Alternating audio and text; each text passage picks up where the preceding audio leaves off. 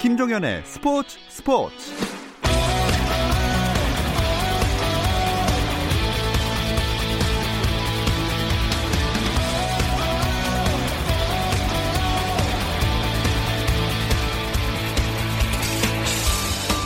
스포츠가 있는 저녁 어떠신가요? 아나운서 김종현입니다. 오늘 하루 스포츠계를 돌아보는 스포츠 타임라인으로 김종현의 스포츠 스포츠 출발합니다.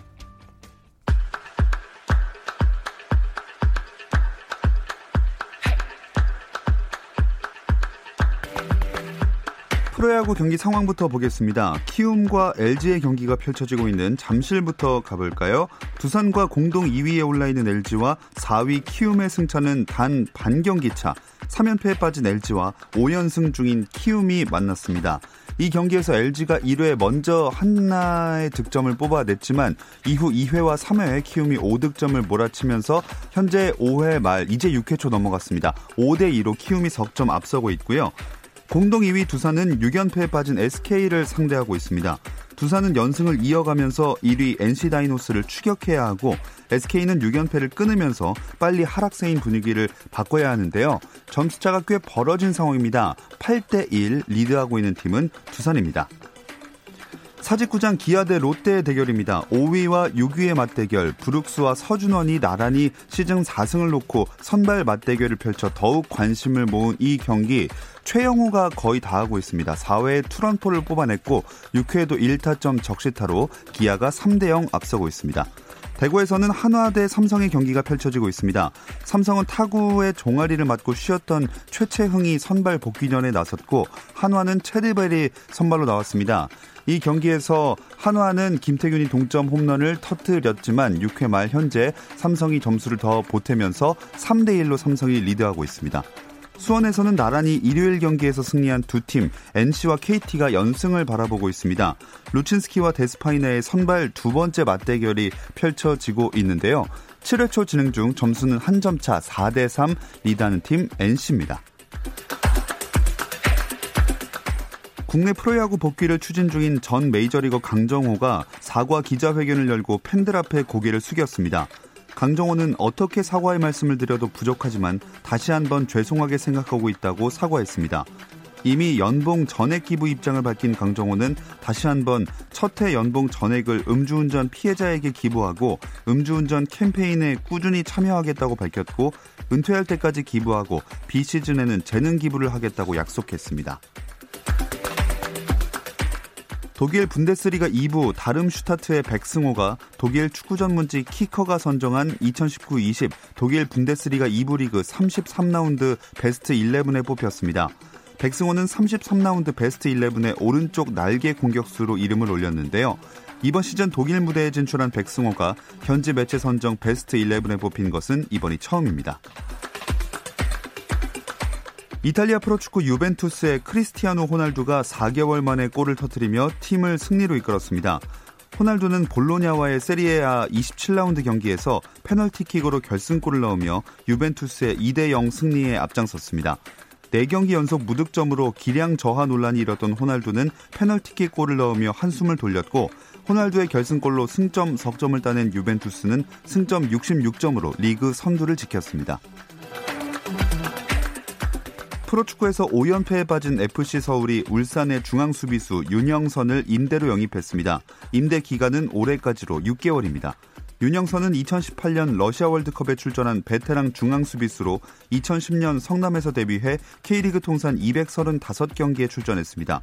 경험이 많은 윤영선은 황현수, 김주성, 김진야 등 서울의 젊은 수, 수비진을 이끌어줄 것으로 기대됩니다. 서울은 오는 27일 서울 월드컵 경기장에서 인천을 상대로 연패 탈출을 노립니다.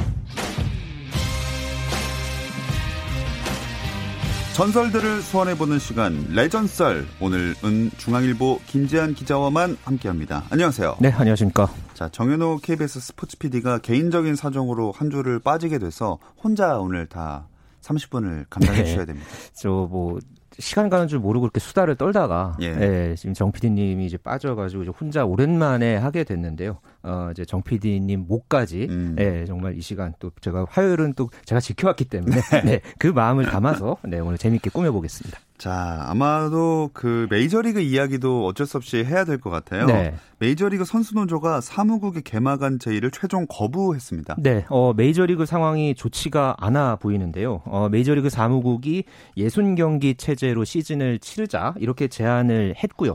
여기에 어, 메이저리그 선수노조가 이사회 투표를 어, 진행을 했는데 찬성 5표, 그리고 반대가 33표, 어. 네, 압도적인 표차로 어, 사무국의 제안을 받아들이지 않기로 어, 결정을 내렸습니다. 사무국은 60경기 그리고 선수 노조는 조금 더 연봉을 받을 수 있는 72경기를 이제 제안을 했었는데 네. 서로 팽팽하게 의견이 맞서다가 어, 이게 결국 최종 결론 어, 결렬이 되면서 어, 2020 메이저리그가 아, 정상적으로 열릴 가능성이 줄어들게 됐습니다.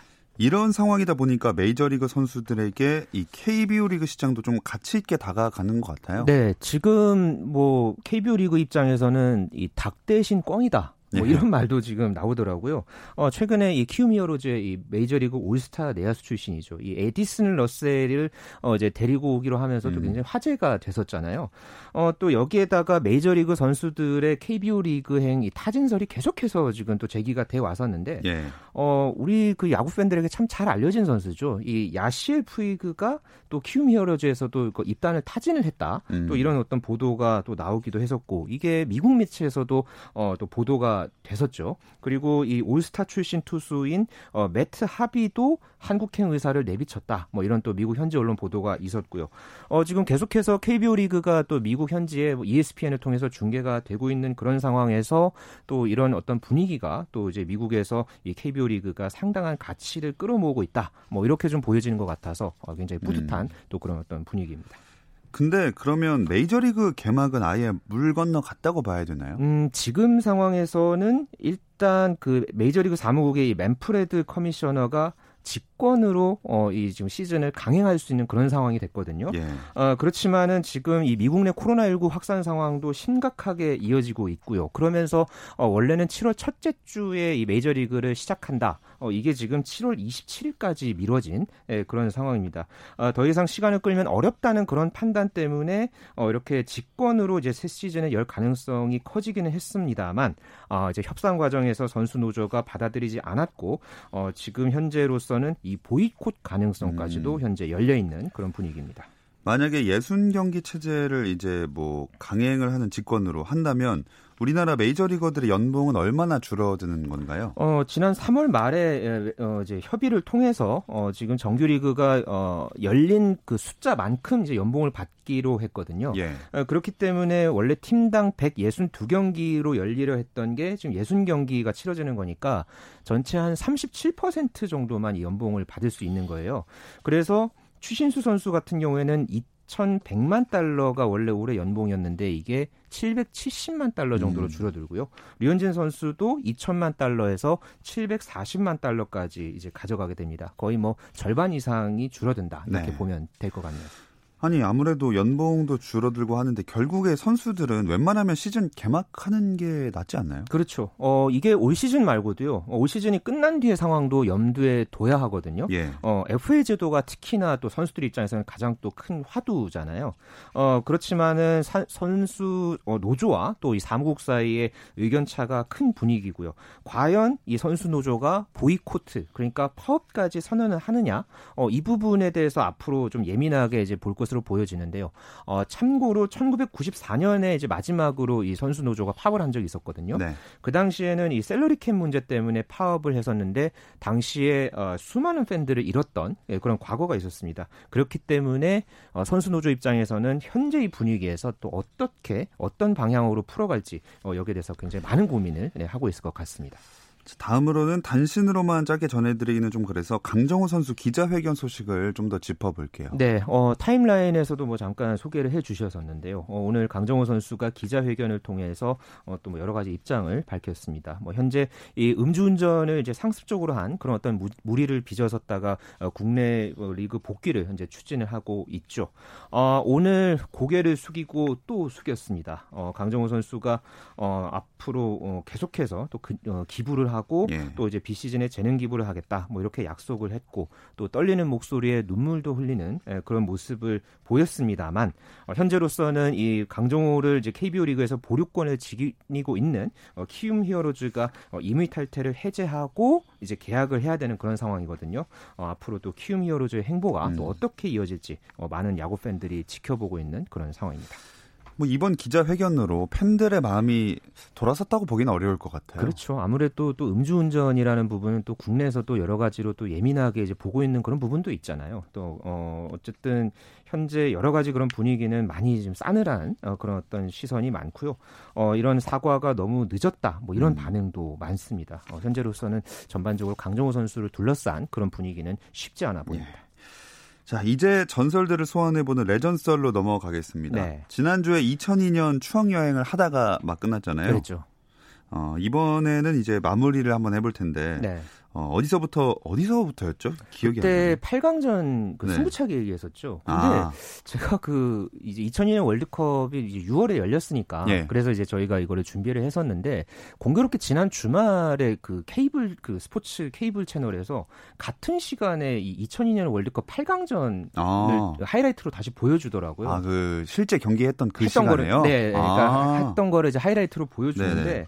뭐 그때를 경험한 사람은 사실 뭐 누구든지 할 얘기가 많고 또 아. 그때가 떠올려지는데 이게 18년 전에 결과를 알고서 보는데도 네. 아, 굉장히 가슴 두근대고 아, 짜릿하더라고요. 네, 아, 맞아요. 재밌었습니다 정말. 네. 진짜 그 16강에서 이탈리아 이기고 8강에서 스페인 만나고 승부차기까지 가서 승부차기 아 들어간 것까지 저희가 그랬죠. 네. 얘기를 했었 구나. 네. 아 그때 4강 신화가 이런 식으로 이루어졌었는데 우리나라가 설마 4강에 가겠는가 해서 팬분들이 그 표를 미리 사잖아요. 이게 뭐 그렇죠. 뭐 3, 4위전 네. 결승전 안 샀을 것 같아요. 아, 그때 월드컵 같은 경우에는 표를 그 대회 전에 예매를 다 팔거든요. 예. 그래서 어 3, 4위전이 물론 있긴 했었습니다만은 뭐 4강전 같은 경우는 결승전 다음으로 워낙 큰 경기잖아요. 월드컵에서. 예. 그래서 당시에 이 서울 월드컵 경기장의 티켓은 매진이 됐었어요. 아, 네. 그랬는데 아무래도 이제 한국이 4강을 올라갔으니까 이제 티켓을 구매했던 사람들 입장에서는 마치 그 로또를 맞은 분위기가 음, 아니었을까 네, 그렇죠. 그런 생각이 들었고요. 그리고 그때가 6월 말이었기 때문에 특히 그 학생들 뭐 초등학생, 중학생, 고등학생 뭐 그리고 대학생들도 마찬가지였고 그때 뭐 시험 공부는 제대로 못하지만 월드컵 결승 가는 건 꼭 보자. 뭐 이런 움직임도 굉장히 많았고요. 예. 네, 그리고 그때 결승이 일본 요코하마에서 열렸었거든요. 어.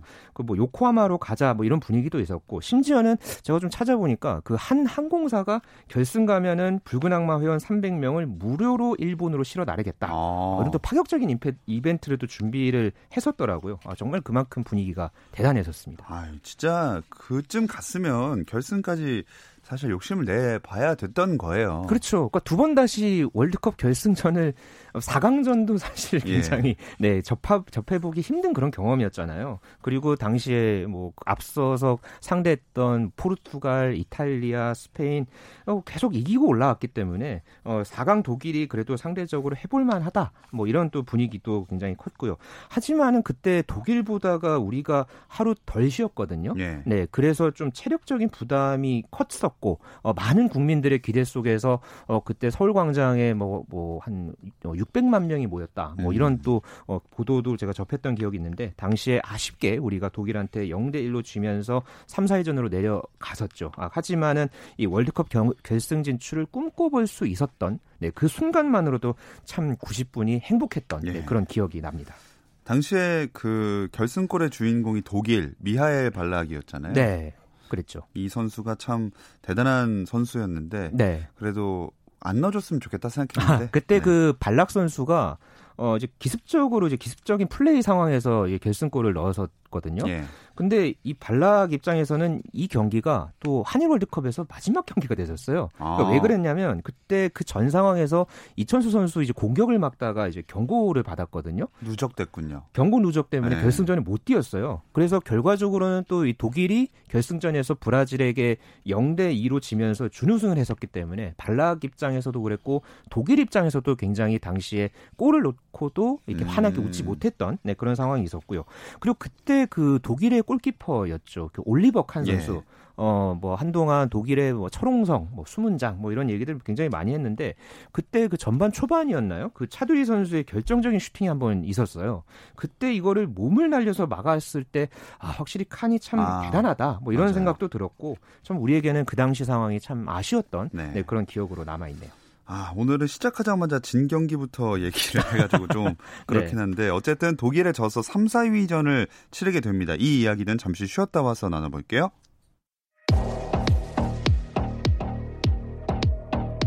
스포츠 잘 압니다. 김정현의 스포츠 스포츠.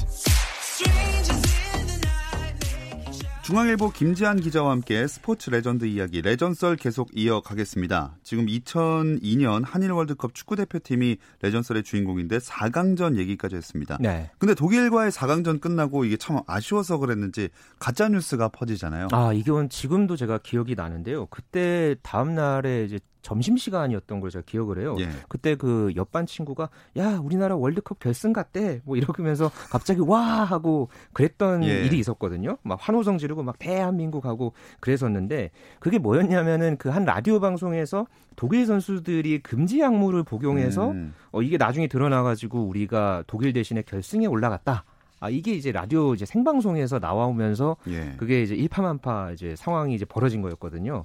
그때 이 소문이 아주 대단했습니다. 뭐 각 언론사도 그랬고 관공서도 그랬고 뭐 월드컵 조직위원회 대한축구협회 어 여기에 계속 이제 확인 확인 전화가 네. 네 계속해서 이제 빗발쳤고요.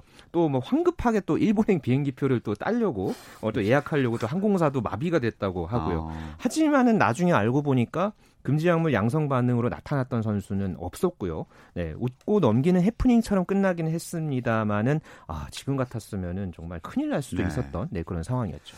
이런 사건이 4년 뒤인 독일 월드컵에서도 그 스위스에 패한 뒤에 또 나왔잖아요. 네, 저는 이때 그 독일 현지에서 뭐 대학생 리포터 그런 걸로 이제 스위스전에 현지에서 또 예. 봤었거든요. 예.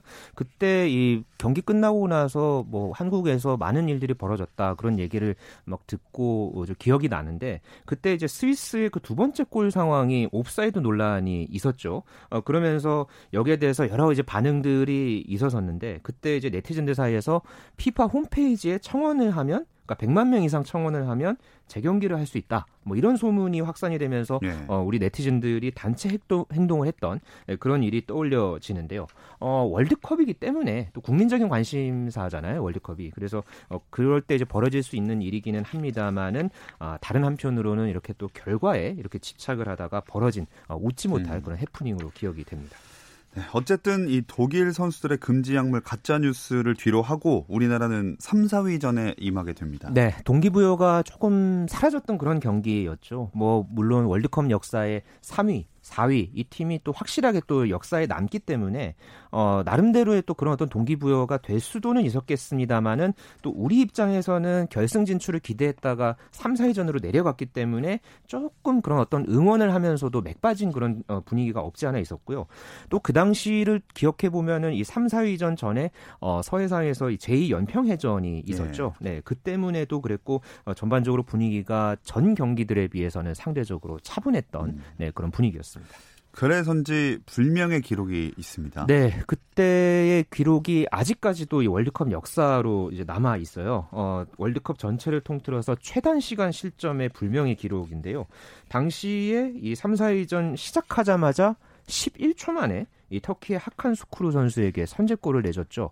그때 어 이제 경기 막 시작이 됐는데 어, 어 하다 보니까 예. 갑자기 골을 이렇게 허용을 해서 어, 굉장히 여러 가지로 좀 이 당황했던 네 그런 어떤 기억이 떠올려집니다. 아, 이 당시에 제가 그 3, 4위전은 그렇게 응원 열기가 엄청 치열하지는 않았으니까 가족들끼리 밥을 먹으러 갔었는데 네. 감자탕이었어요. 아, 네. 감자탕이 나오고 딱 마침 그때 경기 시작했는데 네. 한 숟갈 뜨려고 하는데 갑자기 네. 실점을 한 거예요. 그렇죠. 네. 그래서 굉장히 당황을 좀 했었던. 네, 많은 사람들이 그, 그때 그 상황 보면은, 어, 이게 학교 축구에서 그 이런. 일이 벌어지기 쉽지 않은데. 그런 기억이 나네요. 네, 네. 그 당시 결과도 좋지는 않았었죠. 그랬죠. 그 이을영 선수가 뭐 프리킥골 멋있게 넣기도 했고 경기 막판에 송종국 선수의 중거리 슛 예, 골이 있기는 했었습니다만은 우리가 2대 3으로 패를 했고요.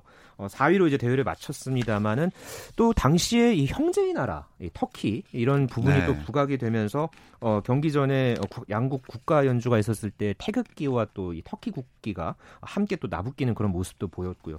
그 당시에 이 터키 국민들이 그런 어떤 우리 이제 국민들의 모습에 상당히 감동을 받았다고 해요. 음. 지금까지도 어, 당시의 장면이 회자되고 있을 정도로 또 많은 또 이 터키인들에게 또 우리 어, 축구 팬들의 또 네. 어떤 그런 행동들이 또 많은 또 기억을 남겼죠. 이건 개인적인 생각인데요. 2002년부터 지금까지 갖고 있던 생각인데요. 아, 4위를 했잖아요, 최종적으로. 네. 만약에 그 경기에서 이겨서 3위를 했더라면 우리나라의 특성상 4강 신화라고 안 하고 3위 신화라고 아, 그렇죠. 할 가능성이 네. 좀 농후하다. 네. 이 생각을 제가 십몇 년째 아, 갖고 있습니다. 20년 가까이. 네, 뭔가 3위가 주는 느낌이 네. 좀 4위랑은 다른 것 같아요. 그렇죠. 그래도 우리나라가 그 전에 뭐 청소년 월드컵, 청소년 축구 선수권 대회인데 1983년도에 예. 그또 4강 그리고 2002년 4강. 그러니까 꼭 이 4강이라는 게 또 우리나라 축구의 또 하나의 키워드처럼 음. 네, 자리 잡았다 보니까 네. 또 어떻게 보면은 또 이 4강 신화가 주는 또 메시지도 음. 네, 좀또 그런 부분에서 또 재밌네요. 네. 네, 이 월드컵 4강에 오르기까지 히딩크 감독의 어록들도 많이 화제가 됐죠. 네, 히딩크 감독 부임하고 나서 뭐 2002년 월드컵 끝날 때까지 말 하나하나가 지금도 회자될 정도고요. 어, 당시에 기자들이 참이 감독과 뭐 코칭 스태프와 기자들 사이에서 밀당도 굉장히 음. 많이 했다고 해요. 그래서 뭐 부정적인 기사들도 막 나왔다가도 뭐 결과물이 나오고 나면은 그때 왜 그랬는지 뭐, 예. 어, 뭐 나중에 가서 뭐 이해하게 됐다 뭐 이런 반응들도 많았는데 뭐 가장 어, 히딩크 감독 하면 떠올려지는 게 어, 세계를 놀라게 하겠다. 음. 뭐 이런 말 그리고 어, 월드컵 그때 16강전 전이었죠. 그러니까 16강 진출하고 나서 그때 이제 기자회견에서 I'm still hungry. 네. 예. 나는 아직도 배고프다. 뭐 이런 말들 어, 지금도 굉장히 많이 회자되는 그런 히딩크 감독 어록 중에 네, 두 개를 꼽는다면 네, 음. 이렇게 꼽을 수 있을 것 같네요.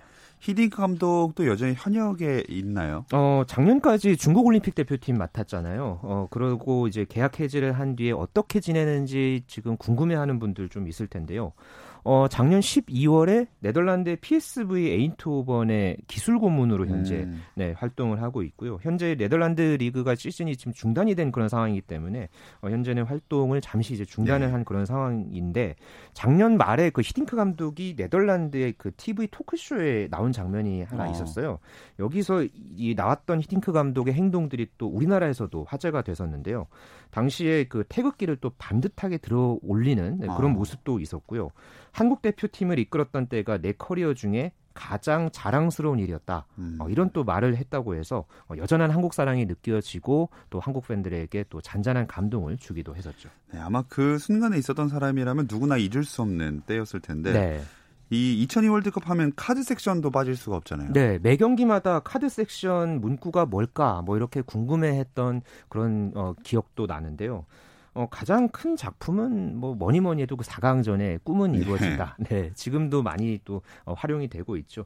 저는 개인적으로는 가장 기억나는 게 그 8강전의 Pride of Asia. 그러니까 아. 뭔가 좀 아시아의 자부심이란 예. 뜻이잖아요. 뭔가 그 아시아의 어 이제 축구 강국으로서 아시아의 당시에 유일하게 또 8강전까지 남은 그런 팀으로서의 뭐 어떤 그런 어떤 의지 예. 그런 거를 또 엿볼 수 있었고 또 16강전에 그 이탈리아전 때 Again 1966 네, 이것도 굉장히 또 기억에 남죠. 뭐 북한전 예전에 북한이 이탈리아와 1966년 월드컵 때 1대 0으로 이겼던 그 과거를 떠올리게 하면서 결국은 또 우리가 2대 1로 이기는 또 그런 결과가 이어졌잖아요. 또 그런 어떤 문구들이 지금 또 굉장히 네, 가슴 속 깊이 또 남아 있는 네, 그런 문구들입니다.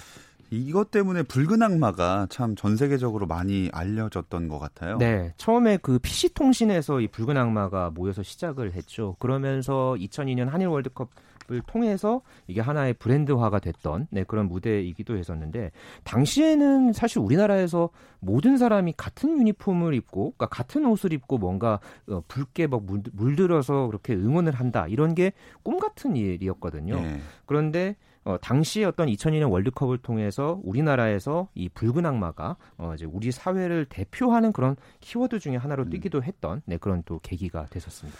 그리고 뭐 워낙에 이슈들도 많고 그랬지만 또 하나 히트 상품이 있다면 길거리 응원. 아 네. 이게 진짜 대단했죠. 그랬죠. 뭐 길거리 응원은 또 다음 대회였던 2006년 독일 월드컵 때부터는 또 피파에서 예. 공식적으로 이 개최국 도시에서 어, 길거리 응원, 뭐 Fan Fest라는 이름으로 음. 이게 또 시작이 됐었거든요. 그거의 시초가 한국의 거리 응원이다. 이렇게 당시에 또 발표를 했었고요. 그만큼 어, 이 길거리 응원 문화가 지금도 어, 이제 뭐 유럽이라든가 뭐 이제 다른 그런 어떤 축구 선진국 대 한민국의 어, 하나 이제 모델로 이제 자리를 잡았는데요. 제가 그때 그 독일 월드컵 때 현재 그러니까 현장을 이제 갔었을 때 제가 좀 기억이 났던 게 어, 한국인들이 지나가거나 뭐 제가 지나가거나 하면은 지나가는 사람들마다 막 대한민국 이렇게 어, 따라하고요. 네. 그리고 오 필승 코리아를 그러니까 오피스 코리아. 그러니까 이게 무슨 아, 뜻인지는 잘 예, 예. 모르니까 들리는 대로 오피스 코리아 해가지고 해 따라왔던 네, 그런 또 기억도 나네요.